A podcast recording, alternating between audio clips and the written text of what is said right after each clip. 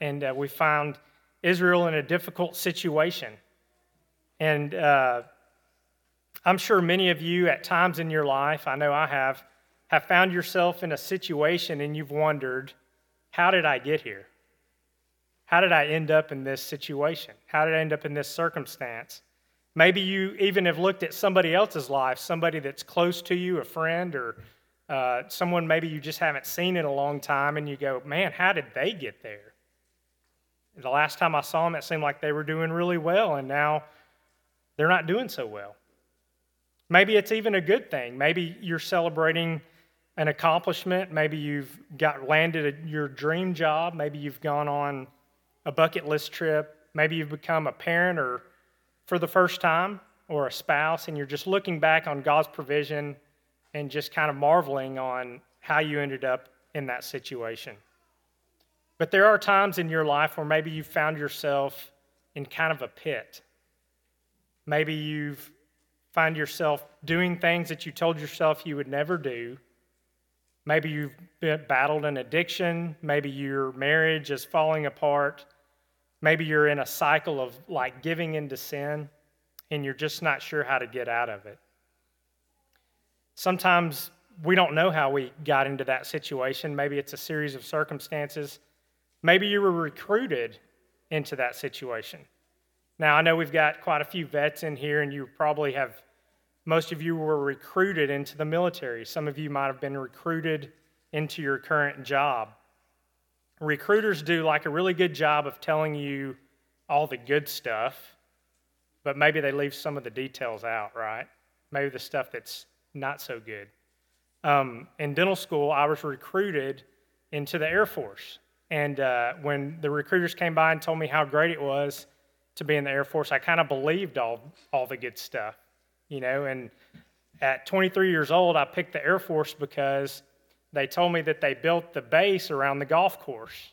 You know, they built the golf course first, and the golf course was really good. And then they would like put the airstrip over here, you know, and I like golf. So I was like, man, airplanes are cool, and I like golf. So I'll go into the Air Force. That was my 23 year old reasoning. And I quickly found out that the recruiter, some of the things he told me were true, some of them not so true. Uh, he told me I'd get good training. That was true. He told me I'd get to wear a good uniform, a cool uniform. That was true. He told me they would pay for a lot of my school. That was true. Uh, but then he told me, like, when you go to officer training school, you're mostly just going to learn how to wear the uniform and salute, and you're probably just going to like play golf and hang out. And so I even brought my golf clubs with me when I went to Alabama to go to officer training school. They were like in the back of my 4Runner. I was wise enough to not put them on my back when I walked in to check in because I'm pretty sure they would have beat me to death with a putter if I did that. But that was not the experience. It was like true, you know, military training, like it should be. Uh, and then they also told me I would never like get deployed, or if I did get deployed, I probably wouldn't be in a war zone, or I probably would be on like a real cushy base in Kuwait or something like that. So in 2007, I found myself getting off of an airplane in Baghdad, and a couple of army guys picked me up and told me, Hey, you're going to come in with us, and we're going to be living on not an American base, but an Iraqi base. And by the way, keep your firearm locked and loaded because probably 20% of these guys that you're going to be training are Al Qaeda or Al Qaeda. So they, they probably want to kill you. So I found myself in that situation thinking, how did I get here? What have I gotten myself into? I just wanted to wear a cool uniform and play golf, get some experience. As we look at chapter 8 of Amos here this morning, we see the nation of Israel facing the imminent judgment of the King of the universe the all powerful King of the universe, his wrath is about to be poured out on this nation. In Amos's words, everything that we've read so far and everything that we've read here in chapter 8, these words should be terrifying. And we would ask the same question of Israel like, how did they get here? So, as we've looked at Amos, we see that Amos was just this simple shepherd. He, he wasn't a man of great privilege, he wasn't a man of great influence, yet he's delivering God's message to God's people. And he probably would have thought to himself, How did I get here? In verse 1 and 2 of chapter 8, we see that the destruction of Israel is here and now. It wasn't far off, it was, it was imminent, it was coming soon. And we know from history that within a generation, this nation that he was speaking to would be destroyed. They many of them would be killed, the rest of them would be dragged off into slavery, into exile. And Amos describes this vision that he has from the Lord, this vision of a basket of summer fruit. And at first we think, like, summer fruit, like, what is that? What does that have to do with the end? Is this like something we're going to draw? You know, I think that art class. But at first, you know, summer fruit, the Hebrew word for summer fruit and the Hebrew word for the end are almost exactly the same. And when they're pronounced, they sound very similar. Another way that this summer fruit kind of symbolized the end is that the summer fruit was kind of the final crop in the harvest in the Israeli agricultural calendar. They've found these calendars and uh, they, they've seen that, like our, and uh, so it was the finale, it was the end. In verse 2, the Lord proclaims through Amos that the end has come upon my people Israel. And he says, I will never pass by them again. These words should have been terrifying to all who heard. We kind of get this picture of like an anti Passover. We think about the first Passover when the Lord, the angel of death, like passed over the Israelites in Egypt. That was a part of their deliverance. But now he's saying that you will not be passed over this time. There will be blood. Verse 3 declares that the song of the temple shall become wailings in that day. So many dead bodies, they are thrown everywhere, silence. This isn't a pretty picture. So Israel has come to an end, and we were kind of asking that question how did they get here? And I think it's important just to review a little bit about where Israel has been up to this point. We can go all the way back to the beginning. We can go back to the fall, to Adam and Eve in the garden, and they disobeyed God. And we see that sin enters into the world, but we know that from that moment, God had a plan. He had a plan to restore everything back to as it should be, everything back to Himself. And as we travel through the Old Testament, as we travel through the book of Genesis, we see that this one true creator God that he's setting apart a people for himself. It kind of begins with this nomadic herdsman. It begins with Abraham. God makes a covenant with Abraham. He makes this promise to make him into a great nation, to make him into a great people who will bless the world. God then miraculously gives Abraham a son, Isaac, and he goes on to have twin sons Esau and Jacob. Now, through deception, Jacob receives his father's blessing and goes on to have 12 sons who will become the 12 tribes of Israel. Jacob's son Joseph, through an act of evil, is sold into slavery by his brothers and he ends up in Egypt. God, as we see throughout Scripture, uses evil things for his ultimate good, and he does this with Joseph and his family is preserved through a famine because of this. The family ends up in Egypt, and although they were initially blessed in Egypt, their descendants end up as slaves in that nation, and they'll suffer there for over 400 years. The people cry out to God, and God again miraculously steps in to deliver them. He provides a leader for them in Moses. And he performs many, many miracles to help deliver them out of slavery. He parts the Red Sea. They enter into the wilderness, and God delivers his law to his people.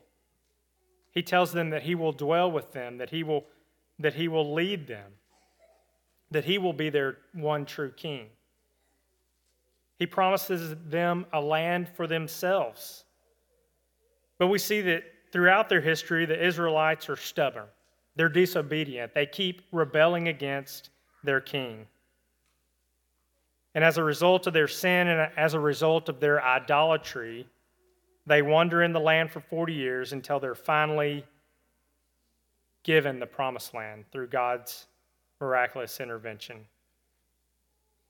Even though they had the one true creator God as their king, their pride and stubbornness and all of that, they, they, they wanted an earthly kingdom.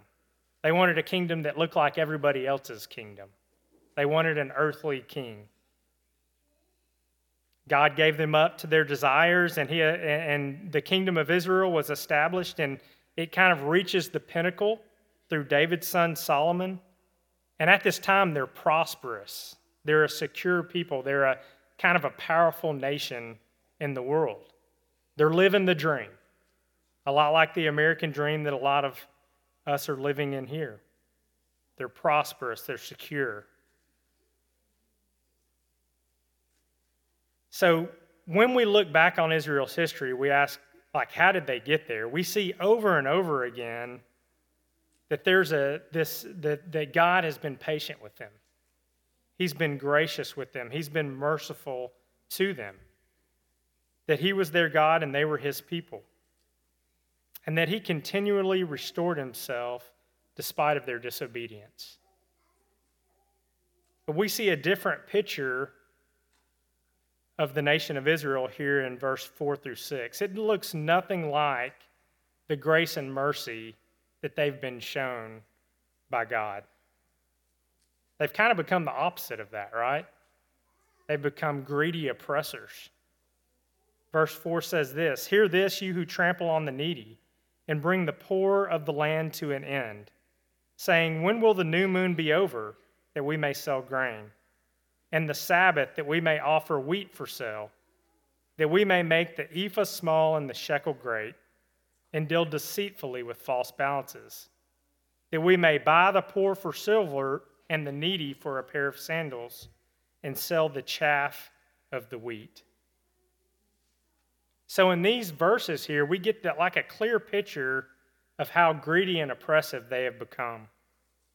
In verse 4, we see that they trample on the needy. They like, we get this picture of almost grinding them into the ground, of like annihilating them. In verse 5, we see that these people aren't necessarily like secular rebels, right? They're not like communists, they're not like atheists. They're actually religious people who are doing this oppressing. They observe the ritual, ritual like religious rituals. But in verse 5, we see that it's really just in practice only, right? They can't wait for the Sabbath to be over. They can't wait. They want to get it over with so they can go back to making money, right? So they can go back to short-changing people. They go through the motions, but really their heart's just full of greed. The Sabbath really is just an inconvenience to them. And I think we have to check ourselves here when we read this passage, when we read this part of the passage, and just think do you, like, do you ever struggle with that? Is coming to worship the Lord on the Lord's day just a box that you're checking off?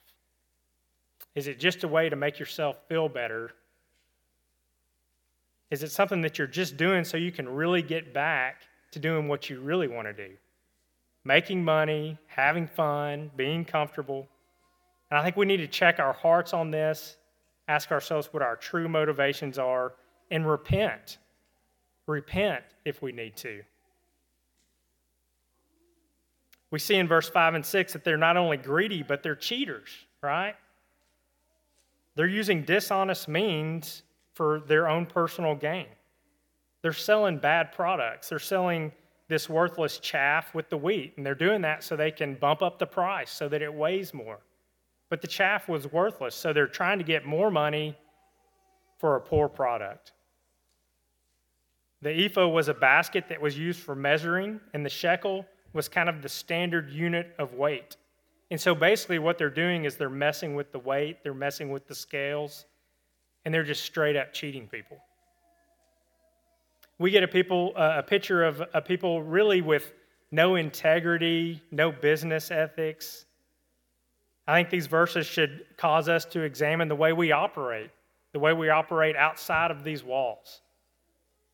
If we're Christians, if we're placing our faith in Christ, if we're following after our Lord, then His ways should be our ways. We should be striving for that, and that should permeate every aspect of our lives. It should certainly go into the workplace. Are we treating our customers fairly? Are we treating our employees fairly? Are we treating our employer fairly? Are we getting paid for eight hours and only working five? Right? Are we paying people what they deserve? And I think we just really need to look at that and say, hey, man, if my life outside of these walls in the workplace just looks like everybody else, then that's probably not a good thing, right? It should look different. We need to seek the ways of the Lord. We need to seek compassion, justice, honesty, and certainly integrity in all of our dealings. And as we see through Amos, God certainly cares about that. It's not something that he doesn't care about. He certainly cares about it. So, because of Israel's sin, because of this oppression, because of this disregard for the poor, because of this disregard for God's ways, for God's truth, for God's word, Amos is letting them know what's coming. We see that in verse 7 through 10. In verse 7, we see God kind of swear on himself for the third time in this book, and he's saying that he will not forget these transgressions. God is not a God who can simply sweep sin under the rug. If he's going to remain holy and righteous, then sin has to be dealt with. He can't forget sin. Sin has to be paid for, justice has to be done. And Amos is telling the Israelites that God's wrath is coming. And it's going to be poured out like an earthquake, like a devastating flood. It's going to be total destruction. There will be darkness, there will be mourning, there will be death. And verse 3 tells us that there's going to be silence. And I think that's the most devastating judgment of all. Look at what Amos says in verse 11 through 14. Behold, the days are coming, declares the Lord, when I will send a famine on the land, not a famine of bread nor of thirst for water, but of hearing the words of the Lord. They shall wander from sea to sea and from north to east. They shall run to and fro to seek the word of the Lord, but they shall not find it.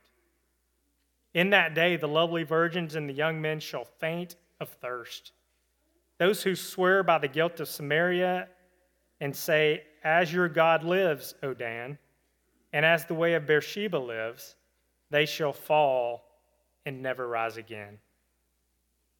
Now, I would say that these are the scariest words in this passage, and some of the scariest words in all of Scripture.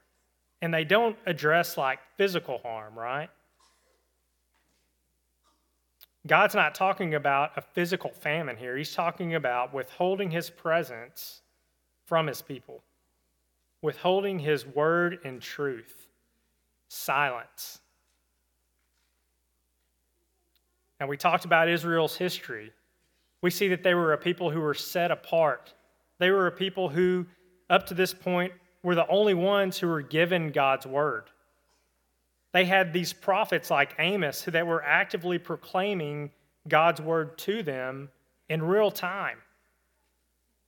You would think that they would have been eager to listen to the God who had delivered them so many times, the God who had delivered them from slavery, the God who had given them a promised land, the God who had made them prosperous and secure. But they didn't want to listen, did they? In, in chapter 7 last week, we saw that the priest Amaziah was actively trying to shut Amos up. He was trying to like run him out of town.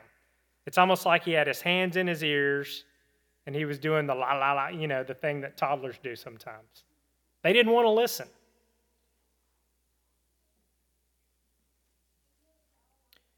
But they were people who liked their religion, right?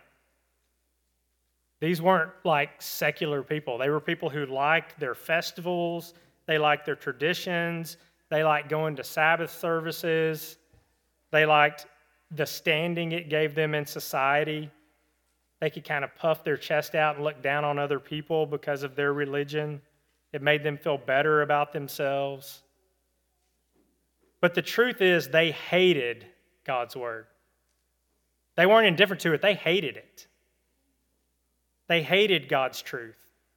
And we see that by the way they treated other people, by the way they treated the poor, by the way they treated the oppressed, by the way they did business.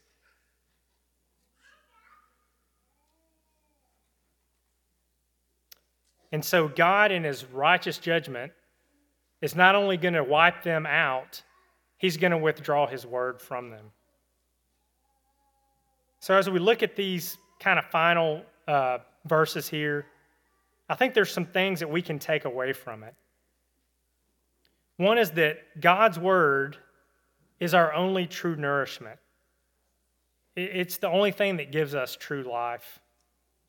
The second thing I want us to see is that a person's opportunity to respond to God's word, even though God's word is eternal, that opportunity to respond does not last forever.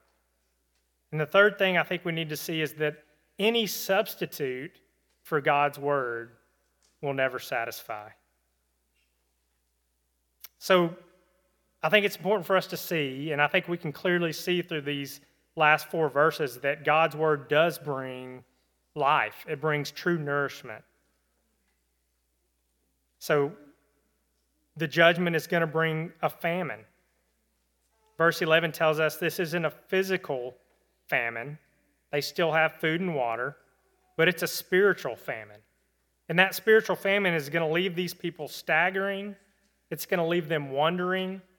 It's going to leave them searching, but they can't find any satisfaction. They can't find any nourishment. And we get a picture here of the young and strong not being able to withstand it. It says they're going to faint because of this spiritual thirst. So, what about us when we read these passages? Is this just an issue the Israelites had? What about the church today? Do we really see God's word as true, life giving nourishment? Do we love it? Do we see that without it we will dry up and faint from thirst? Or can we just kind of like take it or leave it? Are we indifferent to it? Or do we hate it? I doubt there are many people in here. Now, I know like intermittent fasting is a big deal right now. Some of you maybe are hardcore and you do like a 24 hour fast. But I doubt there are many people in here who've gone an entire day without any food or water. Maybe one or two. But you've probably not gone an entire day without any sustenance. But how many of us, I would say all of us, all of us, have gone many days without God's word? And the Bible tells us that's foolishness. It tells us that we will dry up without it, that we will die of thirst. We want to be a church that's anchored in God's word, that's anchored in His truth. And that's why we do things the way we do them. That's why we have study guides so that you can be in God's Word day by day. We want to make that a central part of our life as a church, a central part of your life as individuals. God's Word is vital for us, it's life giving, it gives us nourishment, and the Israelites had forgotten that. They had rejected it. Let's not be people like that. The second thing I think we can see is that God's word, even though it's eternal, even though it will last forever, your opportunity to rightly respond to it doesn't, right? The Lord tells us that the day when judgment has come, people will hunger and thirst for God's word but will not be able to find it. Some people hear God's word and they just say, man, it's not for me right now. maybe later on in life, maybe when I'm older, because I really don't want to give up these certain things in my life. I need to get right before I respond to God's word. I need to get myself together. I just don't have time for it. Man, that's a dangerous game to play. That's a dangerous game to play because the longer you live in your sin, we know that sin can harden the heart. And it can harden the heart to a point where you can't respond. We also know that none of us are promised even the next breath, much less years and years and years. And so many will die having heard God's word, having heard God's truth proclaimed, but never rightly responding to it. And at that point, Scripture tells us, throughout Scripture, it tells us it's too late. So I do believe that God's word comes with a sense of urgency, a sense of urgency to respond to it. For those of us who have, who've placed our faith in Christ, it's a sense of urgency to tell others about it. There's urgency in that. The Israelites failed to see this. There's no sense of urgency. God's word is being proclaimed. They're chasing the prophet out of town. And for many of the Israelites, it was too late. Their hearts had been hardened. God's judgment was coming. So I think it's important for us to see that today is the day. Today is the day we respond. We don't want to wait. The third takeaway from these verses is that a substitute for God's word will never satisfy. In verse 14, Amos speaks of the guilt of Samaria and the way of Beersheba, and really he's just referring to these false religions, these false worship that is propped up throughout the nation. There was a lot of that taking place uh, at this time in Israel. The people were worshiping these false gods, these gods who had no power, and he's just kind of pointing to the futility of worshiping these gods in light of offending the one true God with all the power. With all the power. And I think we just need to see that although our idols look different today, most of us aren't worshiping golden calves. Our idols might look different, but we do do the same thing. We do the same thing when we're looking for ultimate satisfaction in things outside of God. And these can be good things, right? Can be our jobs, our marriages, our bank accounts, our, our children. But like Tim Keller says about idolatry, he said idolatry happens when we take good things and make them ultimate things. We need to know that those things will never ultimately satisfy if they're in their improper place, if they're in the place of God. So, what do we, you know, kind of just summing everything up, finishing off, what do we take away? Because, you know, this passage, chapter 8, it's a difficult passage. Amos is a difficult book to read.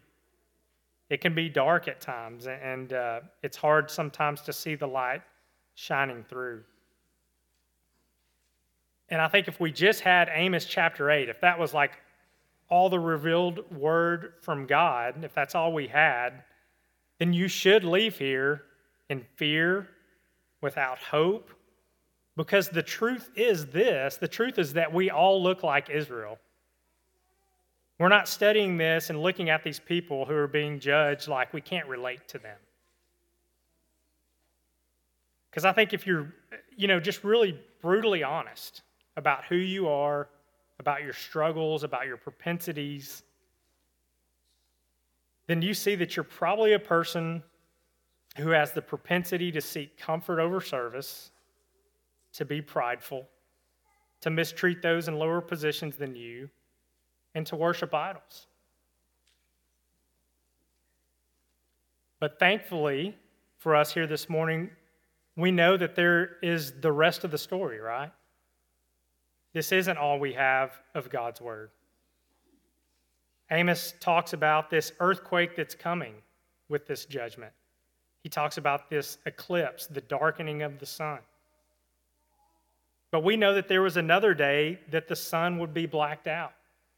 There was another day when the earth would shake.